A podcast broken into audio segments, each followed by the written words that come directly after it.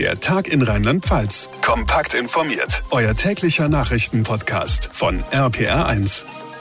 Hallo zusammen und ein ganz herzliches Willkommen an diesem Samstag. Schön, dass ihr einschaltet. Mein Name ist John Segert. Es ist der 3. Juni 2023. Ein Tag, auf den wir, also das ganze RPA1-Team, sehr lange hingearbeitet haben. Denn die nächsten fünf Wochen dreht sich bei uns im Programm, online, auf den sozialen Medien und natürlich auch hier im Podcast sehr viel um das wichtige Thema Organspende. 8500 Menschen in Deutschland warten derzeit auf ein Spenderorgan. Dieser Bedarf kann aber gerade mal zu einem Zehntel gedeckt werden.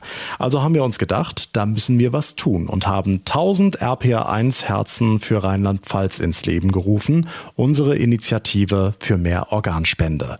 Hier im Podcast sprechen wir in den nächsten Folgen mit Menschen, die mit einem neuen Herzen in der Brust leben, Menschen, die sehnlichst auf ein Organ warten. Wir haben Experten im Interview, die uns erläutern, wie so eine Organtransplantation eigentlich genau abläuft, wie und unter welchen Bedingungen Organe vom Spender zum Empfänger kommen, ob auch sehr alte Menschen oder beispielsweise Raucher als Organspender in Frage kommen und, und, und.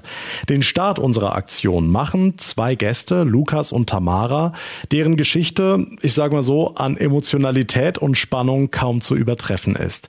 In dieser Folge ist Lukas zu Gast. Er ist 21 Jahre alt und hat mit 14 ein Spenderherz transplantiert bekommen.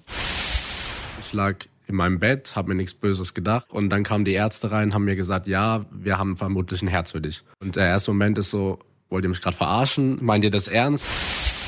Ich hätte die Familie kennenlernen können. Ich habe aber für mich gesagt, ich möchte die Familie nicht kennenlernen. Also die sollen ihre Ruhe damit haben und ich will meine Ruhe damit haben. Ich ähm, versuche einfach mein Leben zu leben. Ich habe die zweite Chance bekommen und ich will einfach da weitermachen, wo ich aufgehört habe. Also ich will ähm, nicht in Angst leben müssen, weil sonst macht man sich, glaube ich, selber kaputt.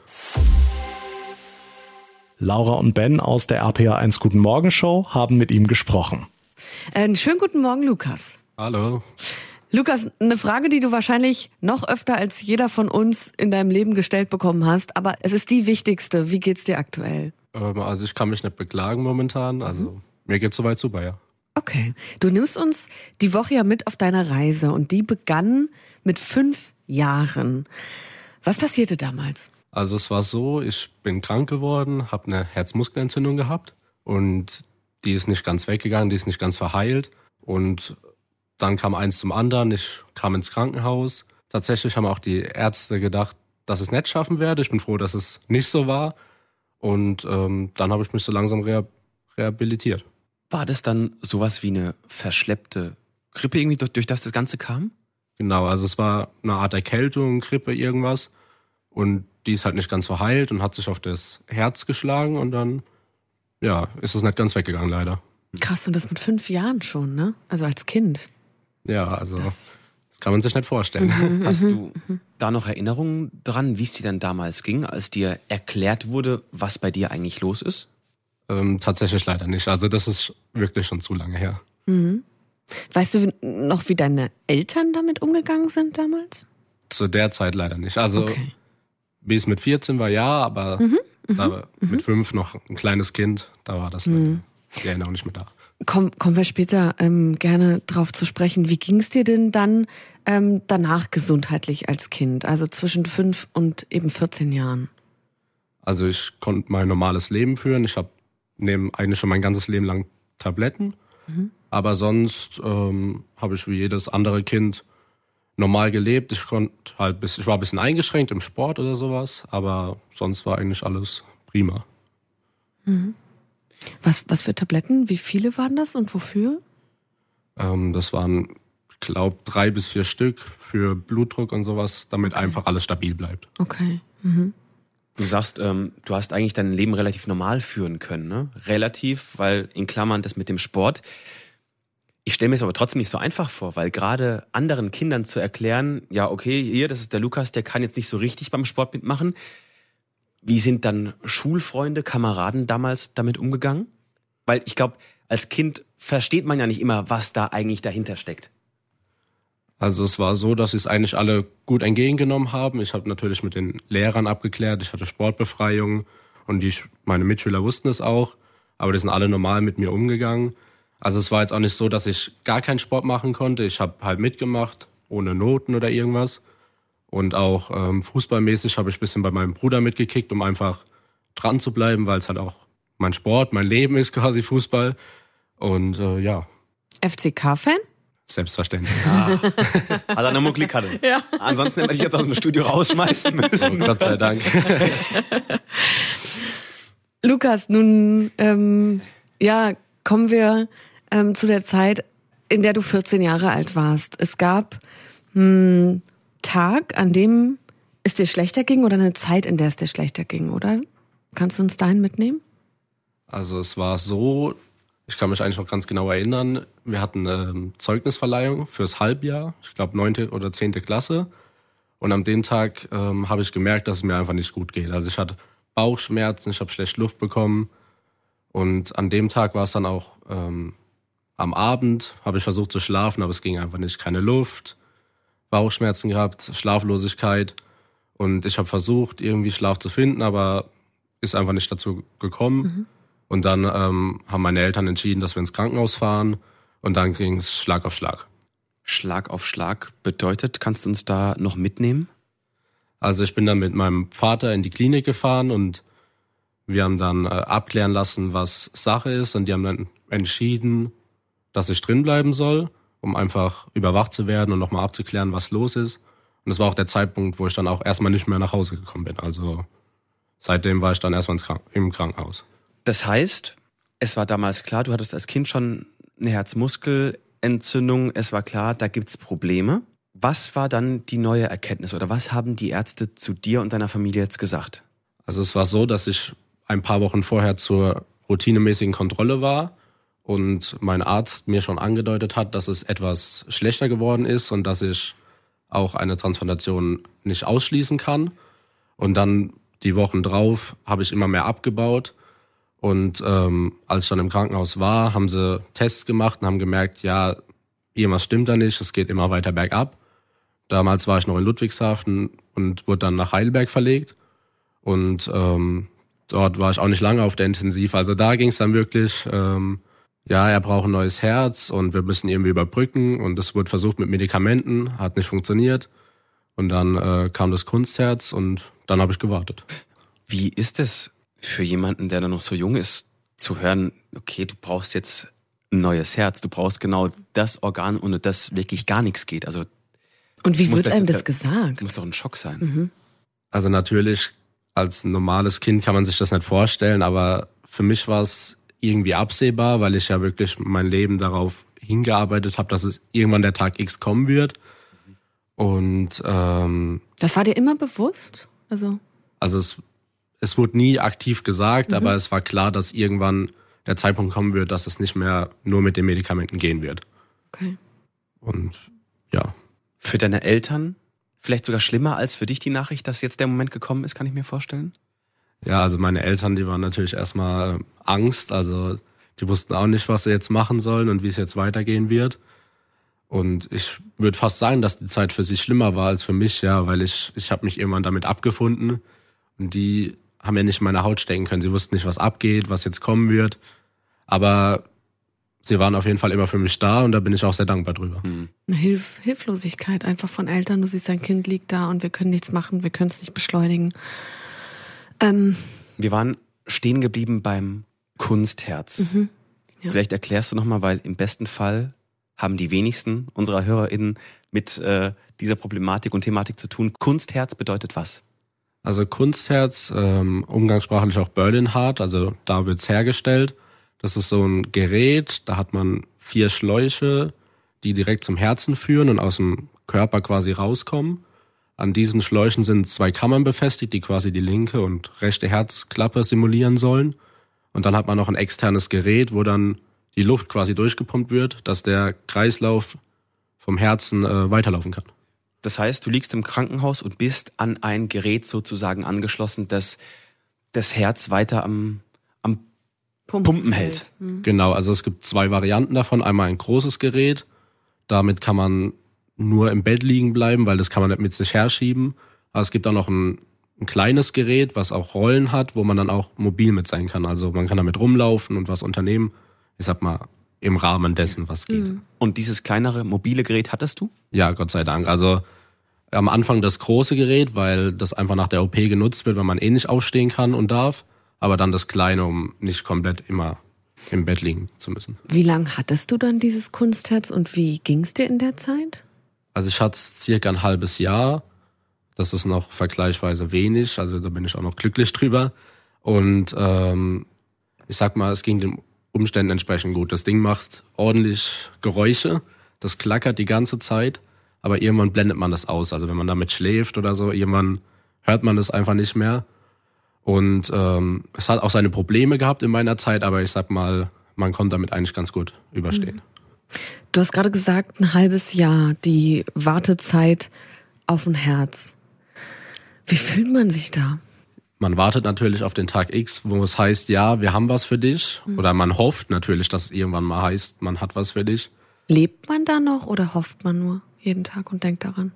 Ich würde sagen, dass es so beides. Also natürlich hat man die Hoffnung, dass es irgendwann vorbei ist, aber man muss natürlich auch der Realität ins Auge sehen, dass jeder Tag ähm, irgendwie weitergehen muss und dass man sein Leben irgendwie leben muss. Und ich denke, ich habe das Beste draus gemacht in der Zeit. Also ich habe meine Zeit ganz gut rumgebracht, so gut es ging zumindest. Wurdest du denn in dieser Zeit darauf vorbereitet, also mental, psychisch, dass du ein Herz bekommen wirst von einer anderen Person? Also ich hatte schon. Wie läuft sowas? Ich hatte Gespräche im Krankenhaus, auch mit einer Psychologin, mhm. wobei ich ähm, nicht unbedingt so oft darauf zurückgegriffen habe, weil ich einfach für mich mich abgefunden habe mit der Situation und für mich selbst so ein bisschen den Weg gefunden hatte. Aber es ist schon so, dass man natürlich erstmal äh, schon informiert wird, wie es laufen wird und wie es sein kann und natürlich auch was passieren kann. Aber ich, ich denke, das ist auch immer ein bisschen individuell, was passiert. Mhm. Ja, welche Rolle hat Angst dabei gespielt? Bei ähm, dir? Ich sag mal, Angst war schon da, aber ich habe versucht, positiv zu denken. Also ich habe jetzt okay. versucht, vor, voranzudenken und nicht mich von der Angst jetzt irgendwie einholen zu lassen. Natürlich gab es Tage, wo ich gedacht habe, oh, jetzt ähm, könnte es mal vorbei sein und es könnte mal wieder normal werden. Aber man muss versuchen, positiv zu denken, würde ich sagen. Mit, mit 14. Wir wollen nochmal betonen, dass du 14 Jahre alt warst damals. Ne? Mhm. Ich glaube tatsächlich, kommen wir eigentlich auch immer wieder mit, wenn wir mit, mit solchen Fällen konfrontiert werden, dass Kinder, dass Jugendliche damit oft viel, viel besser, besser umgehen. Mhm. Ja. Weil sie und sich nicht so den Kopf zermürben, weil sie sagen, ja. Dass die Kinder sogar in dem Fall oder Jugendliche die Stütze für die Erwachsenen mhm. sind. Ne? Mhm. Wo die Erwachsenen sagen, wow, wie der oder die das macht, das mhm. ist, da kann mich nur ein Vorbild dran nehmen.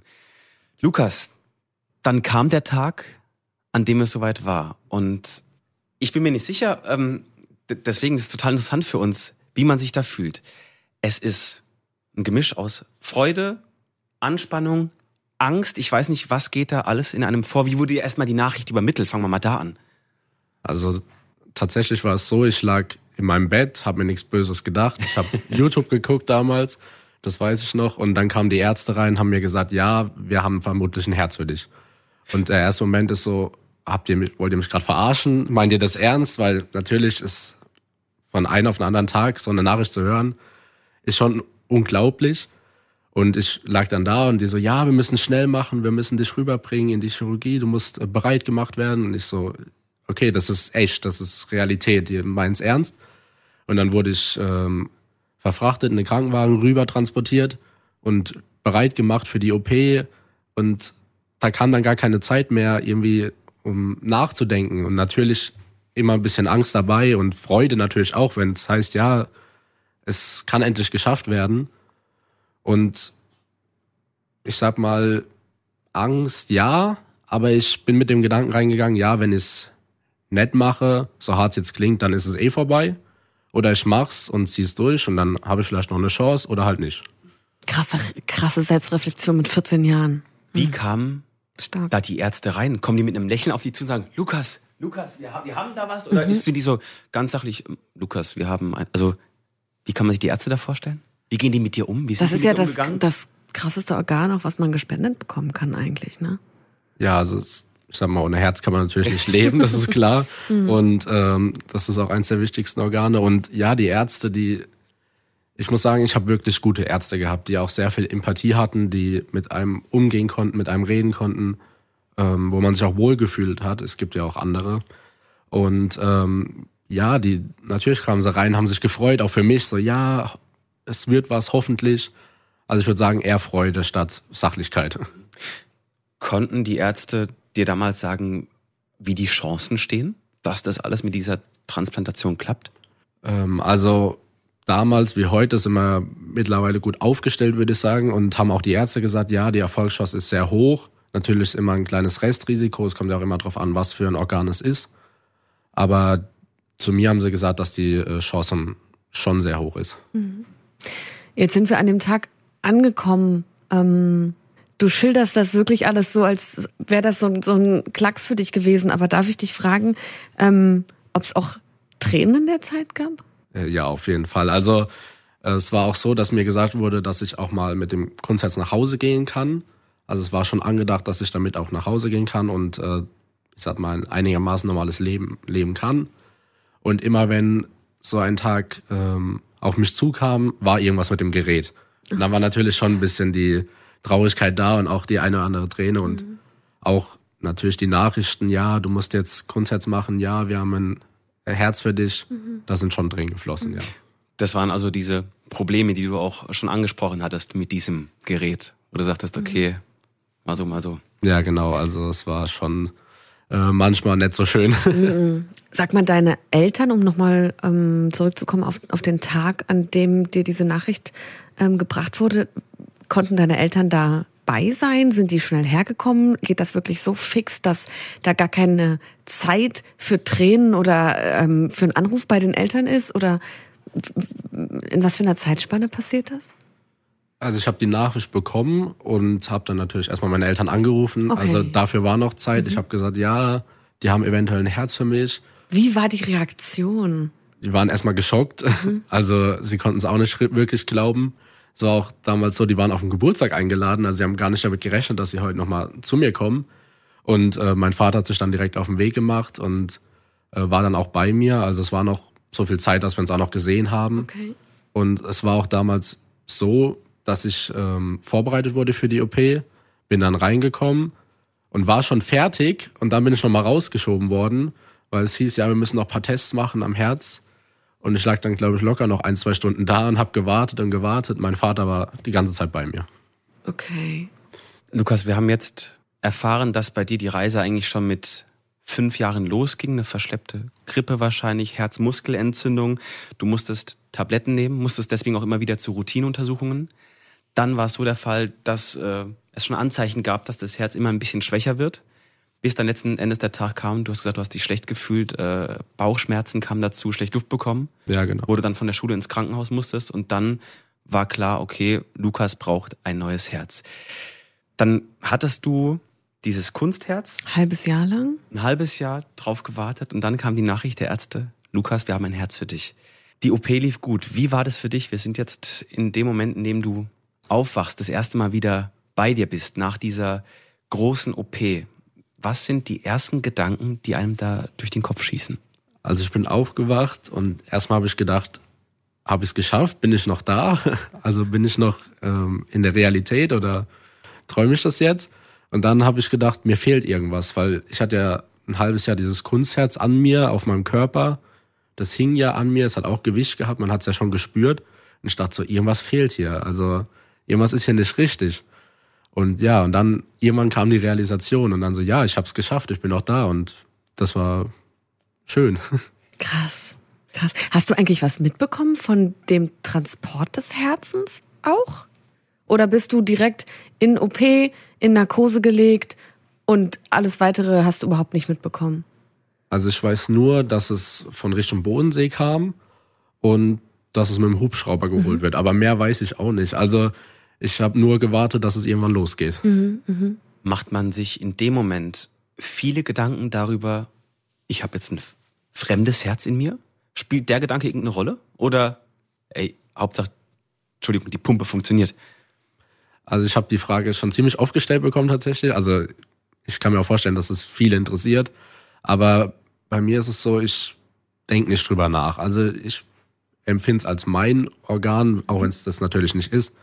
Aber es ist jetzt nicht so der Gedanke, ja, ich habe von jemand Fremdes das Organ in mir. Mhm, mhm. Ja, das ist irgendwie, man, man kann sich nicht vorstellen, wenn man aufwacht und ob sich anders anfühlt, ob sich irgendwas in einem verändert hat oder sowas. Also du bist direkt damit klargekommen, weil du dir einfach keine Gedanken drüber gemacht hast? Ich würde sagen, ja. Also mhm. ich habe nicht groß drüber nachgedacht. Ich habe es dankend hingenommen mhm. quasi in der Situation und ähm, habe es akzeptiert. Weißt du eigentlich, wie hoch die Chancen oder wurde dir vor der OP schon ähm, gesagt, wie hoch die Chancen stehen, dass das alles gut läuft? Also, dass du erstmal diese OP auch überstehst? Es wurde gesagt, dass es schon sehr gut aussieht, also mhm. dass die Chancen schon. Okay, aber der, dir würden keine Prozentzahlen genannt, deinen Eltern wird nicht gesagt, das ist jetzt 50-50 oder gar nichts. Nein, das okay. also mhm. das kann man auch nicht. Kennt man so aus dem Film, ne?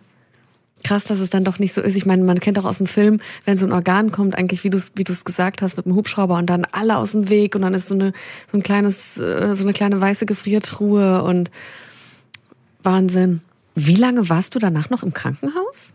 So genau kann ich es gar nicht mehr sagen. Also ich war schon noch ein paar Wochen drin, um einfach die Nachsorge zu haben und auch ähm, wie man sich nicht wünscht, war natürlich auch noch ähm, was Negatives erstmal, oh, dass ich noch eine ähm, Abstoßungsreaktion hatte von Stufe 2. Also es gibt insgesamt drei Stufen und zwei ist so schon kritisch, mhm. aber es wurde auch gut behandelt direkt. Und was heißt das?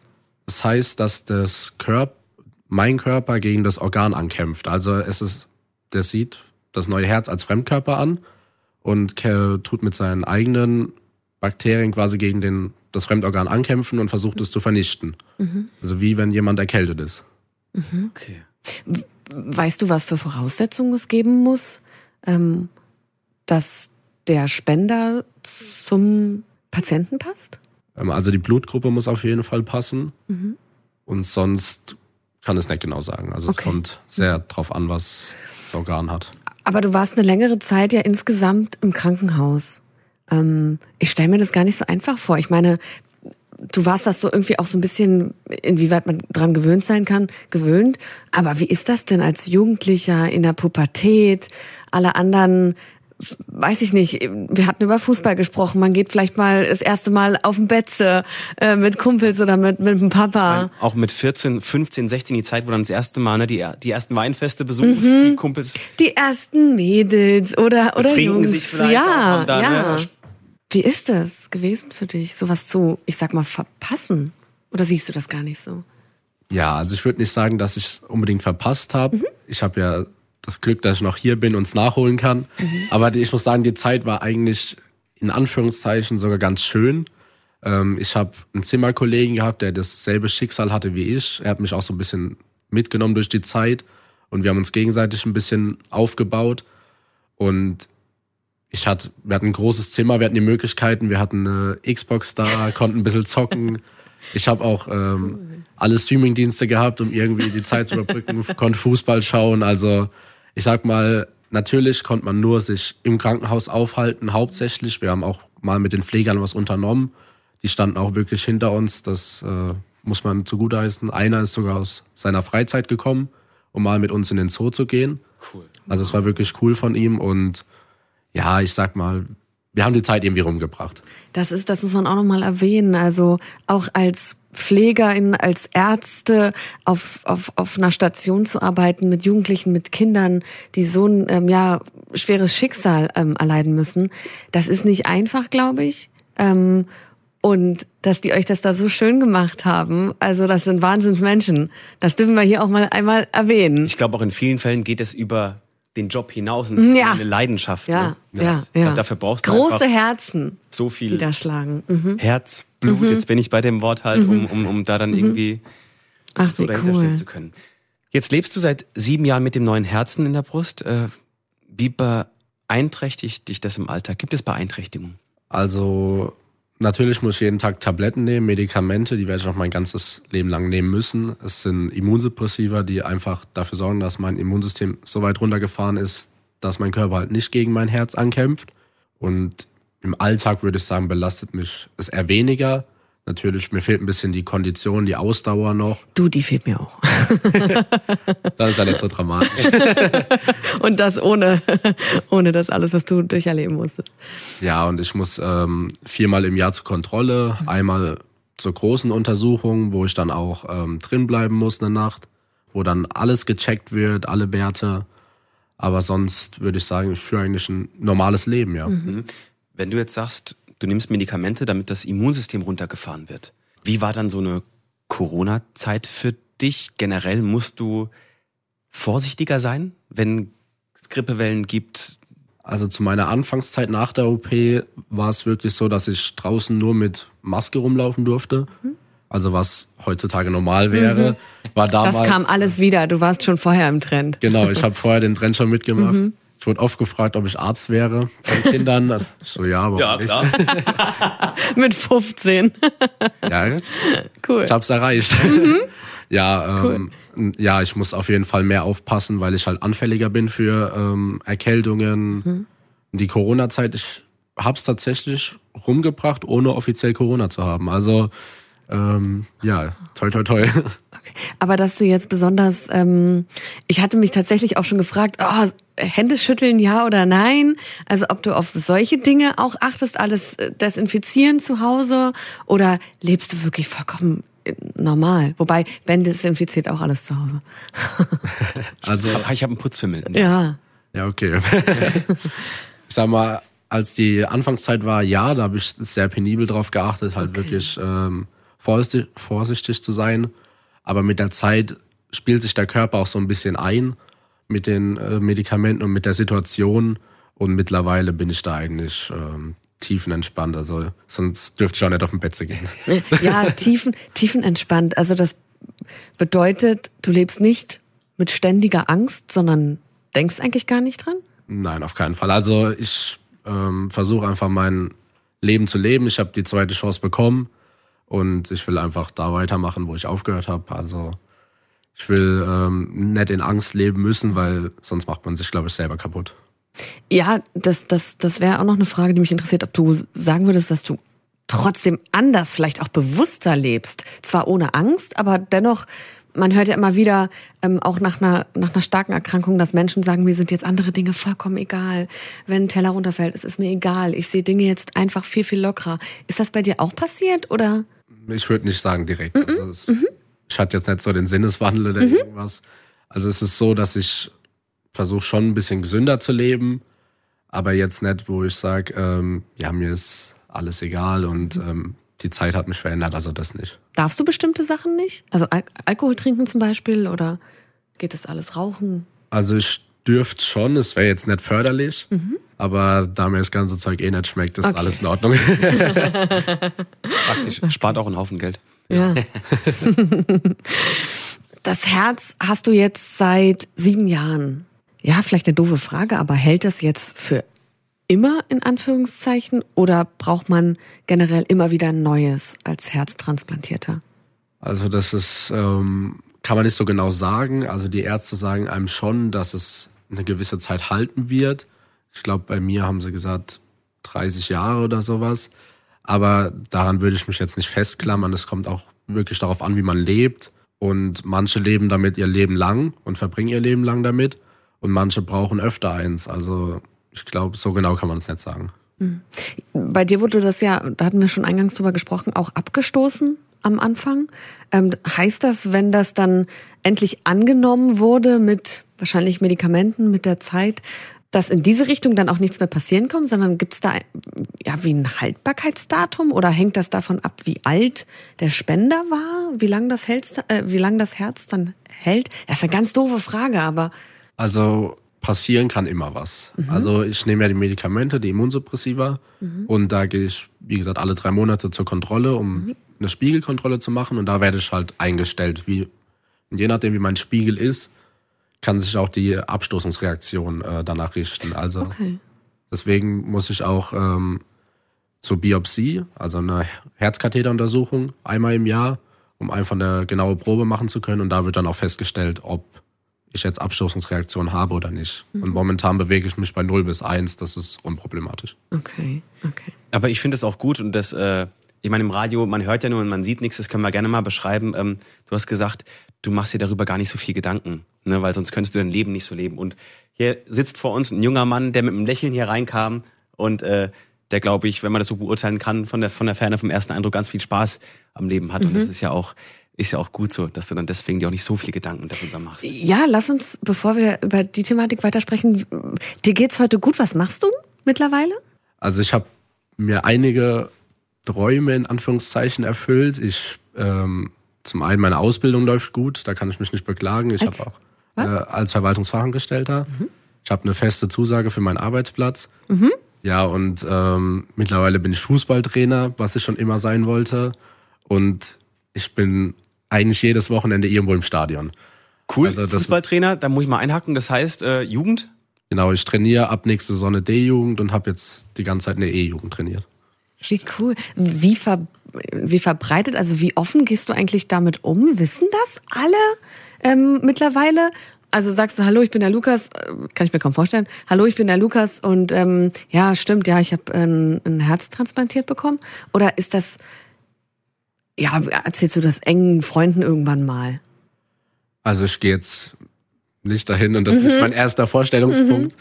Aber ähm, ich sag mal, es kommt auf die Situation an. Je nachdem, wie, wenn ich jetzt gefragt werde, wenn es jetzt irgendwie, sag mal, im Gespräch rauskommt, oder wenn, ähm, wenn ich auf Freizeiten bin, zum Beispiel letztes Jahr waren wir auf einem Turnier mit der Jugend und ich habe halt meine Medikamente genommen und dann wurde ich auch gefragt, ja, warum musst du die denn nehmen? Da habe ich halt, hab, hab ich halt erzählt. Mhm. Aber ich rede gerne drüber, weil es mich, äh, ich finde es cool, wenn es jemanden interessiert. Mhm aber ich gehe jetzt nicht hin und reib's jedem unter die Nase. So quasi. Nee, hätte jetzt auch sein können, dass zum Beispiel du eben bei manchen Sachen doch aufpassen musst und dass du sagst, hey, ähm, beim Sport oder so, passt auf, Leute, ähm, ich habe ich hab ein neues Herz oder ich habe Probleme mit dem Herzen gehabt, ähm, dass ihr mir da nicht draufschlagt. Oder wenn ich mal raus muss, weil ich nicht mehr kann, weiß ich nicht, irgendwie so in die Richtung gibt's nichts. Mm, also ich habe wieder angefangen auch zu kicken ein bisschen, mhm. ähm, war jetzt aber durch Erkältung länger raus und auch durch meine Prüfung. Aber da habe ich es auch meinem Coach erzählt, um, dass er einfach weiß, ähm, wie es mir ergeht, weil ich halt nicht mithalten kann mit den anderen. Und ähm, ja, aber es weiß nicht jeder. Okay. Also, okay. Ja. Lukas, und das ist ein Thema, das vielleicht sogar mehr Außenstehende interessiert als die Person oder die Familie selbst. Was weißt du denn über den Menschen, von dem das Spenderherz ist? Also nicht besonders viel, weil ich, ähm, ich hätte die Familie kennenlernen können. Das wäre gegangen. Ja, also ähm, nach fünf Jahren kann man sagen, kann die Familie den Wunsch äußern oder ich den Wunsch äußern, die Person kennenzulernen, beziehungsweise die Familie. Ach krass. Ich habe aber für mich entschieden, die haben gesagt, ja, ähm, er ist Spender oder er hat es vielleicht auch selber entschieden. Es war ein junger Mann, so viel weiß ich. Und ähm, ich habe aber für mich gesagt, ich möchte die Familie nicht kennenlernen. Also die sollen ihre Ruhe damit haben und ich will meine Ruhe damit haben. Würdest du ähm, auf die Gründe nochmal genauer eingehen, warum du das für dich beschlossen hast? Ähm, Musst du aber nicht. Nee, ich wollte einfach, ich möchte in Anführungszeichen keinen Stress haben, dass die Familie sagt vielleicht so, ja, wie gehst du damit um mhm. äh, oder mhm. warum lebst du so kacke in Anführungszeichen mhm. oder sowas, wo, ja. dass die Familie sagt, du bist total undankbar und gehst mhm. in Anführungszeichen scheiße damit um. Und ähm, das möchte ich einfach vermeiden und auch wieder alte Gedanken hochzuholen an die, vielleicht an ihren Sohn oder wer da verstorben ist. Das, mhm. das ist ja auch genau der Punkt, äh, da habe ich mich schon mal drüber informiert, warum es eben ähm, nicht direkt diesen Kontakt gibt. Ne? Weil ähm, das entstehen kann, dass von beiden Seiten plötzlich Ansprüche entstehen könnten. Ja, also ähm, ganz, ganz fiese Gedanken jetzt, aber sowas wie, ähm, naja, uns geht's gerade nicht so gut, wir haben dir ja auch damals geholfen, kannst du uns irgendwie unterstützen? Oder eben das, was du angesprochen hast. Das sind ganz fiese Gedanken und das ist vielleicht auch noch nie passiert. Aber ähm, natürlich muss man Patienten auch davor schützen. Ähm, oder eben dieses, hey, ähm, das war das größte Geschenk, was, was, was du äh, haben konntest und warum, äh, wie oft machst du denn Sport? Wie ernährst du dich denn eigentlich? Das kann ich mir sehr gut vorstellen, dass man davor Angst hat. Auch wenn man der Familie wahrscheinlich unglaublich dankbar ist, oder? Was, was empfindest du ihnen gegenüber, auch wenn du sie nicht kennst? Ja, also ich sag mal, bewusst hat er es bestimmt nicht gemacht. Aber naja, vielleicht hat er sich vorher entschieden dazu. Ja, wenn er, wenn er gesagt hat, er möchte Organ spenden, mhm. dann bin ich, ähm, ich bin auf jeden Fall sehr dankbar, dass mhm. ich dass die Person sich dazu entschieden hat und dass ich das Organ bekommen habe. Ja, ich glaube, da geht es einfach um dieses selbstbestimmte Leben und nicht sich unter Beobachtung verantwortlich noch ja. für andere Personen fühlen zu müssen. Also ich kann das, ja. kann das total nachvollziehen. Ich auch, ja. Jetzt hast du gerade den Organspendeausweis selbst angesprochen. Hast du selbst einen? Also ich habe mir einen gemacht. Ich habe ihn auch im Geldbeutel jederzeit, weil ich es auch einfach für wichtig empfinde. Und auch wenn ich mit Bekannten drüber rede oder Familie, Freunde, dann sage ich auch, ey, macht euch doch ein, das kostet nichts, ihr müsst nichts machen, außer dieses Ding da ausfüllen. Und ich habe bei mir selbst draufstehen, dass ich alles spenden würde, außer mein Herz. Ich glaube, das lohnt sich nicht. ja, ich finde es ich wirklich bemerkenswert, so dass du noch ja. mit, mit so viel Humor mhm. an diese Sache drangehst. Mhm. Also wirklich super. Ähm, wie stehst du denn zu Menschen, die sagen, nee, im Organspenden, nee, möchte ich nicht? Also in erster Linie finde ich, dass es jedem selbst überlassen sein sollte, klar. Ähm, aber wenn es jetzt, ich sag mal, religiöse Hintergründe hat, okay. Aber wenn man keinen Grund dafür hat, wenn man sagt, ja, ich, ähm, ich mache es einfach nicht, weil ich so faul bin oder so, mhm. dann denke ich mir, warum nicht? Ihr könnt damit vielleicht eins, zwei, drei, vier Leuten äh, das Leben retten, weil ähm, jeder ein anderes Organ braucht. Da denke ich, ja, warum macht ihr es nicht? Also ich würde es niemandem vorschreiben, aber ich würde es mir wünschen, wenn es viele machen würden. Wie stehst du denn zu dieser Diskussion, die es ja immer mal wieder so gibt? ähm, wer nicht spendet, darf auch nichts bekommen. Das finde ich Quatsch. Also jedem muss geholfen werden, egal was er hat. Mhm. Auch wenn er so eine Einstellung hat, sagt mal, ja, ich möchte meins nicht spenden. Ähm, aber wenn, aber wenn ich eins brauche, hätte ich doch schon gerne eins. Ja, ich, ich finde das ähm, schwierig, würde ich sagen. Also natürlich ist es eine blöde Einstellung, wenn man sagt, ja, ich möchte nichts geben, aber äh, möchte haben. Aber ich finde jetzt nicht, dass man jemanden bewusst sterben lassen sollte, weil er sagt, ja, ich möchte nichts hergeben. Mhm. Ja, weil da ist dann doch jedes Menschenleben gleich viel wert. Ne? Ja, auf jeden in, Fall. In, in, dem Fall. Mhm.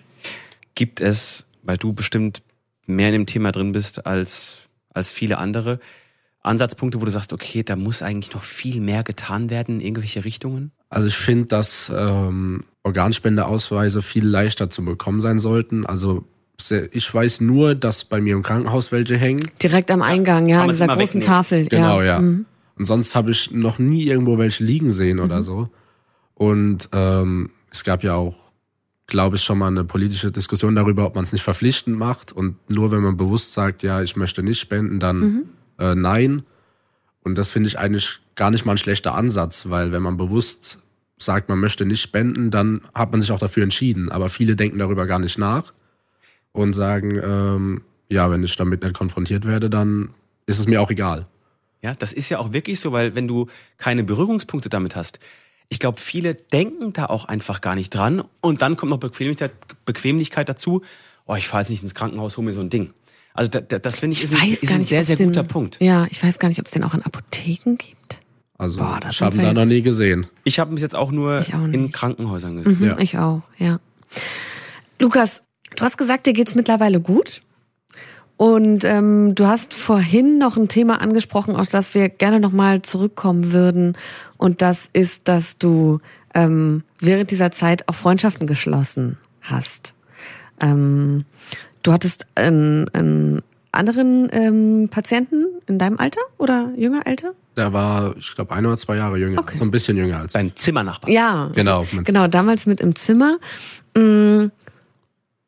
Seid ihr heute noch befreundet oder wie hat sich so das ergeben, wenn man ein Schicksal miteinander teilt? Also wir haben tatsächlich noch ein wenig Kontakt. Mhm. Zumindest haben wir noch unsere Nummern. Mhm. Und äh, ab und zu fragen wir uns schon mal noch, wie es uns geht. Also wir sind insgesamt drei.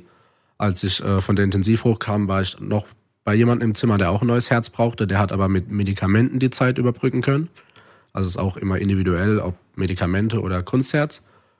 Und äh, ja, man tauscht sich ab und zu mal aus, fragt sich mal, wie es geht, wie läuft's im Leben. Bei denen hat es damals auch, glaube ich, ein bisschen länger gedauert als bei dir, oder? Da ist das nicht alles so reibungslos verlaufen, kann das sein? Ja, also der eine, der hat ein paar Mal gesagt bekommen, dass er ein Herz bekommen könnte. Mhm. Und dann äh, war es leider doch nicht für ihn passend. Und beim anderen, also die haben beide über ein Jahr locker gewartet. Also viel länger als ich. Ich habe noch Glück gehabt tatsächlich. Ist das normal, so ein Jahr? Und hattest du dann mit einem halben Jahr besonders viel Glück? Oder wie sind so die Wartezeiten? Das kommt immer auf die, ähm, ich sag mal, auf die Werte an. Also welche Blutgruppe hat man, welche Jahreszeit ist. Weil viele sagen, im Sommer ist die Wahrscheinlichkeit höher, dass Motorradfahrer Unfälle bauen und ähm, dann zum Organspender werden. So Denkst du daran im Krankenhaus? Hm, ich denke schon, dass man ein bisschen drüber nachdenkt. Also okay. Also ich habe auch gedacht, ja, wenn es jetzt langsam Richtung Wärmezeit geht, mehr Motorradfahrer, ist die Möglichkeit da. Aber es klingt jetzt auch so gemein. Man wünscht sich, dass jemand stirbt, dass man weiterleben kann. Aber in der Situation, denke ich, würde jeder so denken. Glaube ich auch. Glaube ich auch. Muss man ähm, sich gar nicht schuldig für fühlen. Ja, aber alle, alle beiden äh, haben das auch gut, alle beide haben das auch gut überstanden. Ähm, also beim dem einen gab es schon ein paar Komplikationen bei der OP. Mhm. Ähm, die haben, glaube ich, wenn ich mich recht entsinne, seine Halsschlagader getroffen beim Operieren. Und da mussten sie auch notoperieren und die nähen. Aber jetzt geht's bei ihnen okay. gut. Jetzt haben wir so viel, so viel ähm, über, über, über dich, über deine Gefühle, wie du lebst, etc. gesprochen. Über deine Eltern? Vielleicht gehen wir da nochmal äh, hin. Wie haben die diese ganze Zeit, dieses Zittern um ihren Sohn auch erlebt? Also die, sie hatten schon Angst und ähm, was ich sagen kann, sie waren jeden Tag für mich da. Sie sind jeden Tag, ähm, haben sie die Kilometer auf sich genommen, sind zu mir gefahren. Teilweise sind sie im Krankenhaus geblieben, haben dort auch geschlafen. Also es war, würde ich sagen, eine sehr nervenaufreibende Zeit. Du kommst aus Kleinidesheim. In welchem Krankenhaus warst du? Ich war in Heidelberg, also das ist schon In Heidelberg, also fährst du schon eine halbe drei bis dreiviertel Stunde ja. im Auto. Okay. Hast du Geschwister? Ich habe einen Bruder, ja. Okay, ja, und das ist auch nicht immer so einfach, ne? Wenn man noch ein Kind zu Hause hat und ein krankes Kind im, im Krankenhaus, ja. Absolute Doppelbelastung, die man sich nicht vorstellen kann, nicht vorstellen mag. Ja. Und mittlerweile sind die genauso positiv wie du? Ja, also man merkt schon, dass sie das alles ein bisschen ernster nehmen als okay. ich. Also ähm, sagen schon, ja, äh, geh mal zum Arzt, achte da drauf und mach deine Termine und ich denke so, ja, nerv mich nicht, aber sind, äh, sind halt Eltern. Ja, genau, ja. es sind halt Eltern, so sind Eltern und ja, ich bin auch dankbar, dass sie so sind. Also natürlich denkt man, verrollt man da manchmal die Augen, aber sie wollen einem ja auch nur was Gutes. Mhm. Das ist ja dieses gesunde Kümmern und äh, so, so sollte es ja auch sein. Es wäre schlimm, wenn es gar nicht mehr interessieren würde und sagen, ach komm, Lukas, mach doch grad, was du willst. Ja, genau. Also. Mhm. Lukas, jetzt ist es so, ähm, unsere HörerInnen können sich ganz einfach über rpr1.de ihren eigenen Organspendeausweis organisieren. Der wird dann zugeschickt. Ähm, was willst du unseren HörerInnen noch sagen? Nehmt auf jeden Fall die Möglichkeit an, das zu machen. Ihr müsst dann auch, das kostet euch nichts. Jeder hat ein Handy, Laptop, irgendwas, wo er ins Internet gehen kann geht auf die Website, lasst es euch schicken, füllt's aus, steckt's in den Geldbeutel und dann habt das gemacht. Es ist wichtig, dass jeder Mensch eine Chance auf ein zweites Leben hat. Würdest du sagen, es ist ein zweites Leben für dich? Ist es wie ein Geburtstag dieser Tag für dich oder feierst du das gar nicht so bewusst?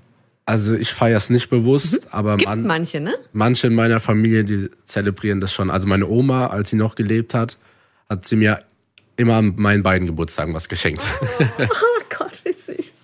Das ist auch wirklich, wirklich goldig. Also, ja. Lukas, ähm, es ist cool und es ist wichtig, dass du so offen bist und auch warst die letzten Tage über hier bei uns, dass wir mit dir über all das sprechen mhm. konnten, weil das ein enorm wichtiges Thema ist. Und genau das haben wir auch behandelt, dass vielleicht nicht jeden immer gerade betrifft oder erreicht. Und deswegen umso wichtiger, dass man das ja. nochmal ins Land ruft und sagt, Leute, genau das ist ein wichtiges Thema. Wir können ganz einfach Menschenleben retten oder ein zweites Leben ermöglichen. Danke, dass du da warst und dir viel Glück noch weiterhin. Ja, hab mich gefreut, dass ich hier sein durfte. Ganz viel Gesundheit, war toll, dich kennenzulernen. Danke. Dankeschön, Laura und Ben. Und vielen Dank, Lukas, für dieses sehr, sehr emotionale und persönliche Gespräch. Wir wünschen dir von Herzen alles Gute für deine Zukunft und vor allem ganz, ganz viel Gesundheit. Und damit sind wir auch schon wieder am Ende dieser Podcast-Folge angekommen. Ich würde mich sehr freuen, wenn ihr diese Ausgabe liked und fleißig teilt, sodass auch all eure Liebsten ein bisschen was über das sehr wichtige Thema der Organspende mitnehmen können. Ganz wichtig, wenn ihr möchtet, abonniert den Podcast oder schaut auch auf unserer RPA1 Instagram-Seite vorbei dann verpasst ihr keine Folge mehr und kriegt jederzeit ganz, ganz viele Infos. Eins kann ich euch versprechen, es geht genauso spannend und emotional in der nächsten Ausgabe weiter. Also ich freue mich, wenn wir uns wieder hören. Bis dahin eine gute Zeit und bleibt gesund. Der Tag in Rheinland-Pfalz, das Infomagazin, täglich auch bei RPR1. Jetzt abonnieren.